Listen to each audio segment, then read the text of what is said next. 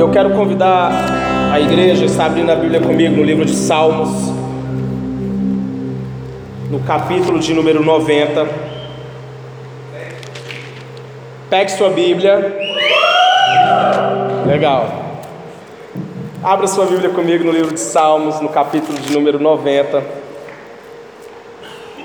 Vou ler apenas um verso, então, bem tranquilo. Salmo de número 90, o verso de número 15. Diz assim: Dá-nos alegria pelo tempo que nos afligiste, pelos anos em que tanto sofremos. Vou repetir: dá-nos alegria pelo tempo que nos afligiste, pelos anos em que tanto sofremos. Amém? Somente esse versículo. Curve sua cabeça, feche seus olhos mais uma vez. Eu quero fazer essa oração para que nessa noite, mais uma vez, o Espírito Santo tenha liberdade para falar aos nossos corações. Que o Espírito Santo possa se mover em nós, que a palavra dele venha penetrar no mais profundo do nosso ser separando alma e espírito, juntas e medulas, e discernindo os pensamentos e as intenções que estão nos nossos corações. Que hoje possamos conhecer a verdade e por ela sermos libertos. E que todas as resistências, ó Pai, que se levantarem contra o teu conhecimento, nós declaramos que estão sendo anuladas. E que nessa noite o teu Espírito Santo fale em nós de forma poderosa, em nome de Jesus. Glória a Deus. O salmo de número 90, esse salmo foi escrito por Moisés. Acredite, os salmos de 90, os salmos em geral foram escritos por Davi, pelos filhos de Corá. E um dos salmos, um dos salmistas que nós conhecemos aqui é justamente Moisés. E esse é tido por alguns estudiosos, por alguns historiadores, como o mais antigo dos salmos, o primeiro a ter sido escrito, ter sido né, feito na Bíblia. Há um, um, um, mais ou menos uma ideia de que ele foi o salmo mais antigo, uma composição, uma das composições mais antigas do inário dos israelitas. E esse salmo é interessante que se nós fôssemos ler ele todo, eu gosto muito de um dos trechos que tem nele que ele, Moisés fala para o Senhor, ensina-nos a contar os nossos dias para que assim alcancemos um coração sábio. E aqui esse salmo que ele escreveu, aqui nós conhecemos a história de Moisés, foi o homem que durante 40 anos guiou o povo pelo deserto, foi um homem que não entrou na terra prometida, guiou o povo, viu o povo saindo do Egito, foi um homem que estava lá participando das pragas, de tudo aquilo, e ele clama a Deus por uma compensação. Ele fala: Senhor, dá-nos alegria pelo tempo que nos afligiste, pelo período das nossas aflições. E o que, que são as aflições? A aflição, se você for procurar a palavra, é uma tristeza ocasionada por alguma dificuldade, excesso de preocupação ou um desgosto profundo. Quantos já se sentiram aflitos por alguma coisa aqui? É um sentimento muito ruim, é ou não é verdade? Quando nós nos sentimos aflitos, parece que a situação, parece que um problema vai nos engolir. Essa é a sensação que nós temos quando nós estamos aflitos. Todos nós, como eu disse, já passamos por algum desgosto, por alguma decepção desse tipo, por algo que nos marcou, que nos feriu, seja dentro de um ambiente familiar, seja uma perda, seja uma perda financeira, seja uma crise conjugal, a aflição é um sentimento muito prejudicial, é algo que nos, nos paralisa até um certo ponto. E aqui é interessante nós vermos o que ele clamou a Deus é o clamor que muitos de nós fazemos, porque, como eu disse, todos nós já passamos por algum desgosto, por alguma decepção, mas eu acredito que se você tá, passou ou está passando por um momento de aflição, assim como Moisés passou, eu quero dizer que também vai haver um tempo de compensação na sua vida, um tempo de onde Deus vai compensar, vai te dar alegria pelos anos que você foi afligido. Ele clamou por isso porque ele conhecia a história do seu povo. Ele sabia o tempo que Israel ficou lá sendo judiada por Faraó. A Bíblia, você conhece a história, José foi levantado como o grão segundo o rei, o todo-poderoso lá, o chefão. Acima dele, ele estava apenas Faraó estava acima dele. E ele traz a sua família para viver com ele lá no Egito. E quando o povo vai viver no Egito, passa-se um período, o povo começa a crescer, começa a ficar numeroso. Então se levanta um faraó que nada sabia de José, que não conhecia José, e que então começa a escravizar os israelitas. Então eles vão passar por um período de muito sofrimento, onde eles eram escravizados, o jugo era muito pesado. Então Moisés vê a aflição do povo, dos seus irmãos. Ele chega a matar um egípcio na tentativa de defender um dos seus. E esse salmo, ele reflete muito, essas palavras elas falaram muito comigo. Porque eu acredito que Deus ele é capaz, querido, de mudar qualquer situação ruim que nós estamos vivendo, ele é capaz de fazer algo bom para nós. Como está na palavra dele, ele diz que Deus é capaz de fazer cooperar. Fala assim, Deus vai fazer cooperar todas as coisas para o bem daqueles que amam a Deus. Quantos amam a Deus aqui? Então, querido, Deus pode fazer dessa situação, dessa aflição, dessa angústia, algo de bom para você.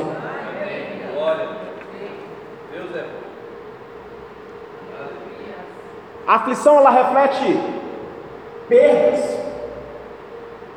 A aflição ela reflete uma situação onde você não conseguiu os resultados que você gostaria de viver. Quantos aqui já viveu perda na vida aqui? Quantos já tiveram anos infrutíferos? Irmãos, olha, às vezes eu paro e eu faço um, um, um reflexo assim, de alguns anos meus, sabe? Eu vou lá em 2011, eu vou lá em 2012, aí eu vou visitando assim, pensando o que, que eu vivi nesses anos se tem alguma coisa memorável, se tem alguma coisa que me marcou. E quando eu não consigo puxar nada assim do ano em específico, eu falo, cara, que esse ano, será que foi um ano perdido na minha vida? Quantos fazem isso? Será que é só eu? Alguém mais faz essas loucuras assim? Eu fico, eu fico avaliando como é que foi o meu ano de 2014. Deixa eu lembrar aqui. Que, que eu vivi? Hoje eu estava fazendo isso. Tentando trazer a minha memória o que, que, foi, o que foi o ano de 2014 para mim. O que foi o ano de 2015 foi interessante que é, é, vem fácil. Eu lembro que quando chegou abril, eu comecei a declarar que seria o melhor ano da minha vida. Foi o ano que minha filha nasceu. Foi, marcou minha vida. 2015 foi o ano assim, onde eu vivi grandes coisas no Senhor. Mas eu já tenho, por exemplo, outros anos que eu fico tentando trazer à minha memória o que foi para mim aqueles anos. E às vezes, Renato, eu não consigo lembrar de nada. Aí eu estava orando e eu lembrei do texto de Joel que estava assim: olha, vou, vou compensá-los pelos anos de colheitas que os gafanhotos destruíram. Ei, talvez você tenha anos na sua vida que você não viveu o que era para você viver, mas Deus vai restituir os anos que foram consumidos pelos gafanhotos. Sabe, os anos onde você deixou de colher alguma coisa? O nosso Deus é aquele que pode fazer você restituir, viver restituição, compensação dos anos que os gafanhotos destruíram. Ô irmão, levanta sua mão e toma posse dessa palavra em nome de Jesus. É a tsunami pastor citou ela como exemplo aqui na, administração. Aquela mulher que, para ela, ela estava conformada só em quê? Ter a sua terra de volta. Mas ela viveu muito mais que isso. Além de ter a sua terra de volta, ela ainda recebeu a colheita dos anos da seca. Ei, levanta suas mãos. Talvez você viveu anos infrutíferos na sua vida. Eu quero dizer que, em nome de Jesus, esses anos que foram marcados por seca, por dificuldade, vai haver um tempo de compensação na sua vida. Deus vai fazer com que a compensação, a restituição se torne uma realidade nas nossas vidas. Fala para o seu irmão, se prepare para um tempo de compensação. Há coisas que nós conquistamos com lutas e lágrimas. Olha o que, que o salmista vai escrever no salmo de número 126: Aqueles que semeiam com lágrimas. Quantos já semearam com lágrimas? Quantos continuaram semeando, mesmo, mesmo sendo difícil? Quantos continuaram ali, ah, no meu casamento eu vou continuar acreditando, eu vou continuar lutando com lágrimas? O que ele está falando aqui é que muitas vezes aquilo que nós vamos buscar, aquilo que nós estamos lutando, vai ser difícil adquirir, irmão. O salmista está falando aqui que foi difícil. Não foi fácil conquistar as coisas. A semente, muitas vezes, para ser semeada, ela exige um esforço maior. Mas da mesma forma, ele está escrevendo: aquele que semeia com lágrimas, voltará com alegria, colhendo os feixes. Ei, você pode ter passado muito tempo semeando com lágrimas, mas vai chegar o tempo da sua alegria. E a alegria que você vai receber é aquela alegria que vem do alto, que não pode ser roubada por ninguém, irmão. Há coisas que estavam guardadas, escondidas, mas vai ver, vai chegar o tempo da compensação. E existem alguns exemplos de pessoas que viveram um tempo muito claro de compensação. E eu quero falar primeiramente sobre José, jogado no poço pelos próprios irmãos, depois vendido como escravo. depois é acusado de estupro, vai parar numa prisão, chega na prisão, é esquecido, ficou lá durante 13 anos, ele viveu em um estado totalmente discrepante com a promessa que ele havia recebido, totalmente discrepante. Você vai ver os peixes dos seus irmãos e do seu pai vai se curvar. Eu vi o sol e as estrelas se curvando diante de mim e de repente eu vou parar numa prisão. Foi isso que ele viveu. Totalmente diferente do que foi prometido. Queridos, entenda uma coisa. José, o adolescente que nós vemos lá na Bíblia, indo levar a notícia dos seus irmãos ao seu pai, com a túnica colorida, vermelha e preta, aquela túnica muito bonita que ele tinha. Presta atenção. Ele era imaturo? Era. Ele podia ter contado o sonho dele de outra forma? Podia. Mas sabe por que, que ele foi jogado no poço? Por causa, por causa de quem ele era. A Bíblia diz que os irmãos dele, quando o viram, falavam assim: lá vem um sonhador. Os irmãos dele o odiavam por quem ele era. Inveja. E é interessante nós percebemos que José, ele passou por tudo isso. Mas o tempo de compensação na vida dele chegou, sabe de que forma? Através de uma oportunidade. Repita comigo: oportunidade. Só o pastor que me ajudou. Repita comigo: oportunidade. Lá no livro de Gênesis, capítulo de número 41, vai dizer assim: que o faraó chamou José, que foi trazido depressa do calabouço, depois de se barbear, trocar de roupa, apresentou-se ao faraó. É interessante que ele não foi até o faraó mulambento. Ele não foi se apresentar, dona Jo, em trapos para o farol ficar com pena dele. Não, ele se preparou. Muitas vezes nós estamos aguardando uma compensação, um tempo de favor na nossa vida, mas entenda, muitas vezes a compensação na nossa vida vai vir de qual forma? Através de uma oportunidade. Repita mais uma vez: oportunidade. Após dois anos, que foi quando é o período onde ele interpretou o sonho, onde ele contou para o padeiro lá e para o a interpretação do sonho. Depois que ele dá a interpretação e acontece exatamente como ele falou, ele ficou mais dois anos na prisão. Foi exatamente esse período de esquecimento que ele teve lá na prisão. Então é interessante eu notar que quando chegou a hora dele se apresentar diante do faraó, ele estava preparado. Ele não chegou até o faraó despreparado, não, querido. Ele estava pronto para viver a oportunidade que Deus havia preparado para ele. Sabe o que é isso? Me ensina, eu preciso estar preparado. Eu creio, eu creio que Deus vai me restituir por todos os anos onde eu não vivi coisas em Deus. Eu acredito, mas eu também acredito que eu preciso estar preparado para as coisas que Deus quer fazer na minha vida. Eu acredito que se eu quiser viver as coisas que Deus tem para mim, eu tenho que me alinhar com a palavra que Deus tem para mim. Você pode, querido, entendeu? Clamar por muita restituição.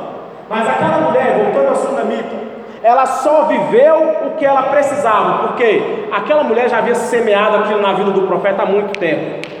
E quando chegou a oportunidade da restituição na vida dela, ela estava preparada. Repita comigo: preparada.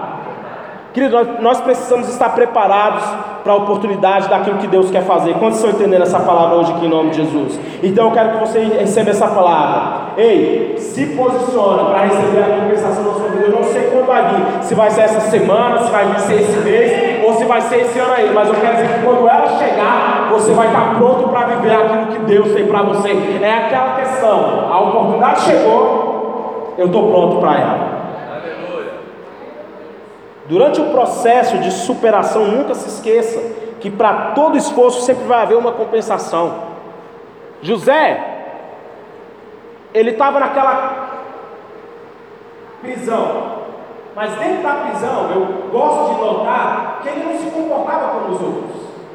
Tanto que a Bíblia vai dizer que ele foi colocado para cuidar de certas tarefas lá. Ele assumiu uma posição dentro da, da, da prisão diferenciada. Por quê? Aquele homem estava sempre se preparando para alguma coisa grande. Querido, se você é líder de. Você está aqui na igreja, se você é um líder, se você discipula três pessoas, se você discipula dez, se você discipula hoje somente três pessoas, cuide desses três como se fosse dez. Quando você estiver com dez, cuide como se fosse cem. Se você tiver. Quantos estão entendendo? Se seu ministério é lá no infantil, é dando aula para cinco crianças, dê a sua melhor aula para cinco crianças. Se você está aqui pregando, se está pregando para 20 pessoas, dê o seu melhor. Se você estiver pregando para 500 pessoas, dê o seu melhor, mas esteja sempre pronto para fazer aquilo que Deus te confiou. Então, se comporte com grandeza. Fala para o seu irmão isso, se comporte com grandeza. Davi, ele foi perseguido, aqui é o meu segundo exemplo, durante anos por Saul. Ele passou a viver em desertos e cavernas. Por quê? Por causa da sua fama. Quando ele começou a ficar conhecido, quando as pessoas começaram a falar, Davi matou milhares, dezenas, é, Saul matou milhares, Davi matou dezenas de milhares, a inveja de Saul despertou, então ele começou uma perseguição.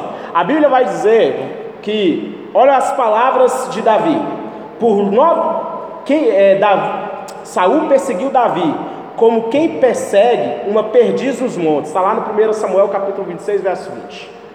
Durante nove anos, Saul perseguiu Davi. Durante nove anos. E a promessa daquilo que havia sido feito para quem derrotar Golias, ele vai ser isento de pagar impostos, a filha do rei vai ser dada como esposa. Ele não viu nada daquilo, irmão. Ele não viu nada daquilo. Aquilo que ele conquistou de uma maneira honesta lá, derrotando Golias, não aconteceu. Ele, a filha não foi dada em casamento de imediato. Só você ler a Bíblia, você vai ver que depois ele vai se casar com Mical. Depois. Depois, numa estratégia de. A, a, quando Saul dá Mical a Davi como esposa, já foi uma estratégia para matar Davi. Não foi cumprir a palavra dele lá atrás, que quem derrotar Golias vai ser dado. Não, não foi nessa hora. Então Davi passou um longo período sendo perseguido durante nove anos vivendo em caverna, sendo perseguido. Aí eu vou citar aqui o Salmo de número 13, que alguns historiadores dizem que esse salmo faz referência a esses momentos que Davi estava vivendo. Ele vai dizer: Até quando, Senhor? Para sempre te esquecerás de mim? Até quando esconderás de mim o teu rosto? Olha a aflição que ele está vivendo. Até quando terei inquietações e tristezas no coração dia após dia? Quem já orou assim? Até quando o meu inimigo vai triunfar sobre mim? Olha para mim e me responde: Senhor meu Deus, ilumina os meus olhos, do contrário, dormirei o sono da morte. Os meus inimigos dirão: Eu o venci, e os meus adversários festejarão o meu fracasso. Eu, porém, confio em teu amor, o meu coração exulta em tua salvação. Eu quero cantar ao Senhor pelo bem que me tem feito. Salmo de número 13, do verso 1 ao 6. A aflição prolongada muitas vezes nos incomoda. Isso aqui foi o que Davi estava vivendo. Ele passou por muitos anos tendo que fugir de uma pessoa que ele nunca havia levantado a mão contra.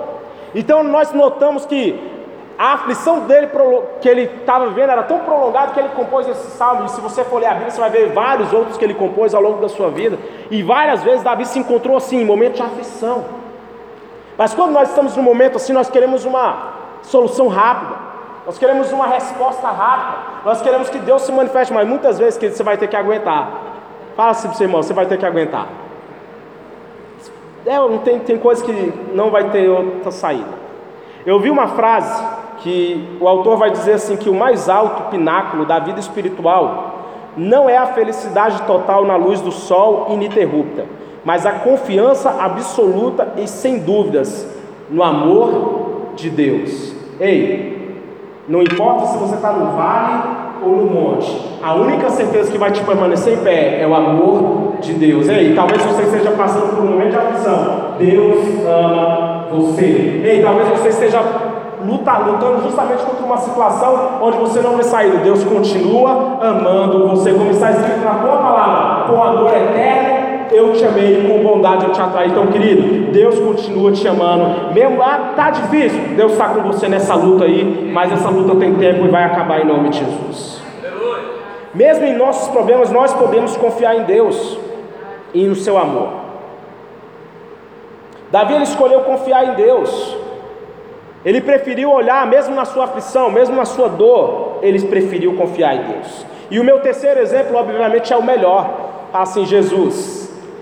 Me ajuda, irmão. Fala assim, Jesus.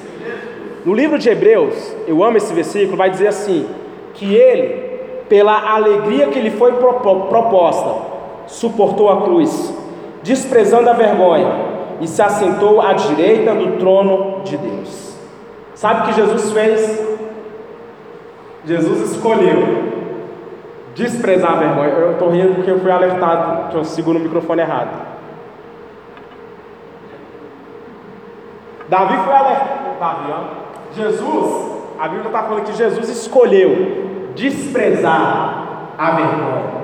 Jesus ele escolheu olhar para a cruz e ele, olha só, ele falou, suportando a cruz, desprezou a vergonha e aceitou-se à direita do trono de Deus. Sabe o que, que Jesus fez? Jesus olhou para aquilo que ele estava proposto. Ei, quantos estão aqui comigo? Você pode escolher para onde você vai lá hoje, Maela. Ou você vai olhar para a sua, você pode estar olhando para a sua aflição e se angustiando e alimentando ela e falando com ela e conversando todo dia com ela. Ou você pode fazer como Jesus escolher olhar para a alegria do que foi proposto, sabendo que há um prêmio, há algo muito melhor preparado. Ei, querido, eu não sei qual é a aflição, mas eu quero dizer que em tudo isso há um propósito maior em Deus se cumprir na sua vida. E hoje você pode escolher. Eu prefiro olhar para aquilo que me foi proposto. Eu prefiro olhar para o propósito de Deus. Eu prefiro continuar perseguindo o que Deus falou a meu respeito. Eu não vou permitir que as, as aflições me parem.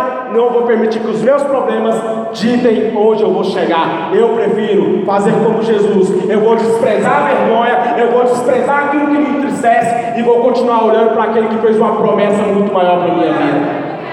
Toma essa palavra para a sua vida hoje em nome de Jesus. Você pode escolher hoje abraçar a vergonha ou abraçar o propósito. Sabe o que diz no livro de Isaías? Eu amo esse versículo também. Eu, eu, é assim, né? Deus fala bem assim: olha, o meu propósito vai ficar de pé. Farei tudo o que me agrada.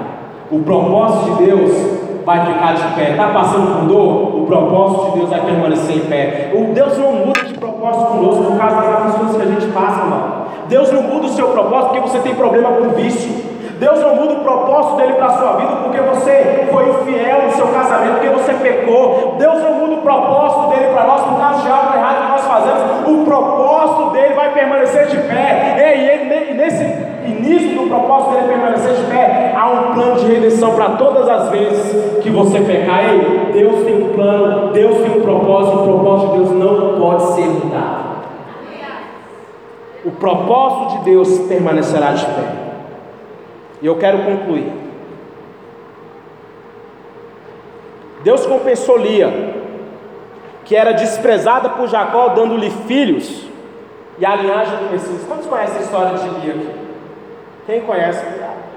Lia era irmã de Raquel. Raquel era mais nova. Na hora que Jacó queria uma esposa, ele gostou de Raquel, se apaixonou, trabalhou sete anos com Raquel, não conseguiu Raquel, porque o pai de Raquel pilantrou, né, irmão? Enganou ele. Na noite de núpcias, ele estava lá pensando que ia estar se deitando com Raquel, acordou, era Lia. Aí tem gente que gosta de zoar a bichinha falando que ela tinha um olho no peixe outro no gato. Ela era meio zaroezinha. Bichinha era feinha mesmo, parece. Ninguém nunca viu ela, mas todo mundo fala que ela era feia. Tadinha. Mas é interessante que ela era desprezada, isso é Bíblia. A Bíblia vai dizer que Jacó desprezava ela. Mas sabe o que, que Deus faz? Deus viu, está lá na palavra, Deus viu que ela era desprezada e deu a ela filhos. Fala assim: Deus é aquele que compensa. Ela era desprezada, mas se Jacó quisesse ter uma posteridade, se Jacó quisesse que a promessa que foi dada a Abraão e a Isaac cumprisse na vida dele, era através de Lia. Lia deu a José, deu a Jacó o seu filho Judá, de onde vem o Messias, a linhagem do Messias vem de Lia. Deus compensou ela. Deus compensou Ana, que todos os anos, você também vai conhecer a história, ano após ano, a Bíblia vai dizer que ela era envergonhada por Penina. Penina ficava lá, olha, você é uma estéreo, você é uma seca. A maior vergonha de uma mulher naquele tempo era não ter filho, irmão. Aí Deus pega, dá àquela mulher um filho que seria depois o maior dos maiores líderes que Israel teve. Um homem que ungiu dois reis, ungiu Saul, ungiu Davi, um homem que era respeitado por todo Israel, e claro, ela teve outros filhos depois de Samuel. Mas Deus claramente tem um plano de nos compensar de compensar você, de compensar. Deus compensou essas pessoas na Bíblia, sabe por quê? Porque Deus tem um propósito nas nossas vidas, Ele não quer que a marca da nossa vida e da nossa história sejam as crises e os problemas, as nossas aflições, mas o plano dele é de nos fazer prosperar e de nos dar um futuro. Se coloque de pé comigo, por favor.